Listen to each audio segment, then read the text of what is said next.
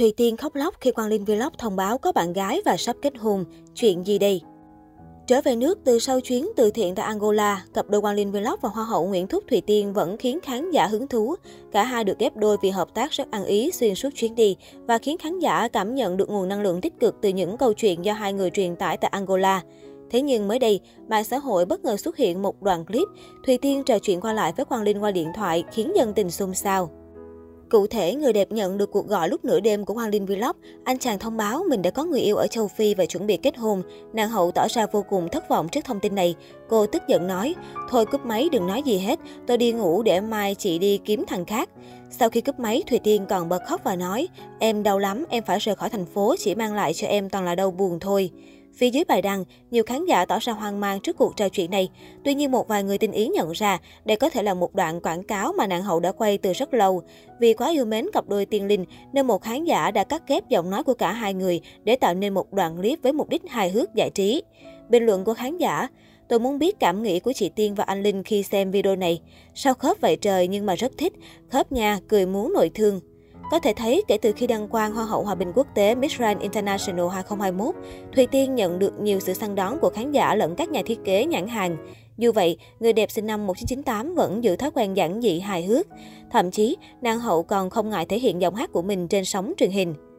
Mới đây khi tham gia một sự kiện cùng với Trấn Thành Quốc Khánh, Trọng Hiếu và nhà thiết kế Arian Anh Tuấn, Thùy Tiên đã khiến dân tình có một phen cười nghiêng ngã khi thực hiện thử thách ca nhạc. Nàng hậu hát lại một đoạn của ca khúc Tát nước đầu đình và bỏ em vào ba lô. Tuy nhiên vì không nhớ lời nên cô khá ấp úng, sau đó chế câu từ mới.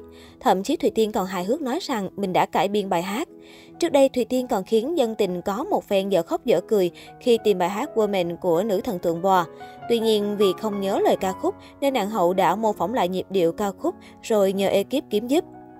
Hài hước là vậy, nhưng Thùy Tiên được đánh giá cao về giọng hát. Trước đây nàng hậu từng cover nhiều bài hát tại các sự kiện. Bên cạnh đó, người đẹp sinh năm 1998 còn song ca cùng Quang Hùng Master D bản hit Dễ đến dễ đi. Dù chưa từng học qua một trường lớp chuyên nghiệp nào, nhưng Thùy Tiên hát tốt, khỏe. Thời điểm dự thi Hoa hậu Việt Nam 2018, Thùy Tiên cũng từng khiến khán giả trầm trồ khi hát live. Nàng hậu đã thể hiện ca khúc Hello Việt Nam với phiên bản ba thứ tiếng, Anh, Pháp và Việt. Cô cũng tự đệm đàn cho chính mình. Sau khi đăng quang Hoa hậu, Thùy Tiên bận rộn với lịch trình sự kiện từ trong đến ngoài nước. Bên cạnh đó, người đẹp sinh năm 1998 còn chiếm nhiều cảm tình của khán giả nhờ tính cách hài hước và sự đa tài. Về phía Quang Linh, anh chàng hiện đang là nhân vật có tầm ảnh hưởng lớn khi hoạt động từ thiện ở châu Phi. Những video bài đăng của anh đều thu hút hàng triệu view và hàng trăm nghìn lượt tương tác. Điều đáng nói, chỉ trong thời gian ngắn xây dựng, nhưng kênh TikTok của chàng trai đã gặt hái thành quả đáng ngưỡng mộ. Cụ thể hiện tại, sau 2 tuần thành lập, kênh TikTok của anh đã chính thức đạt 2 triệu follow và 10 triệu lượt thích. Chỉ thời gian ngắn nhưng Quang Linh đã đạt được những con số khủng mà bất cứ ai xây dựng kênh trên mạng xã hội cũng đều ao ước.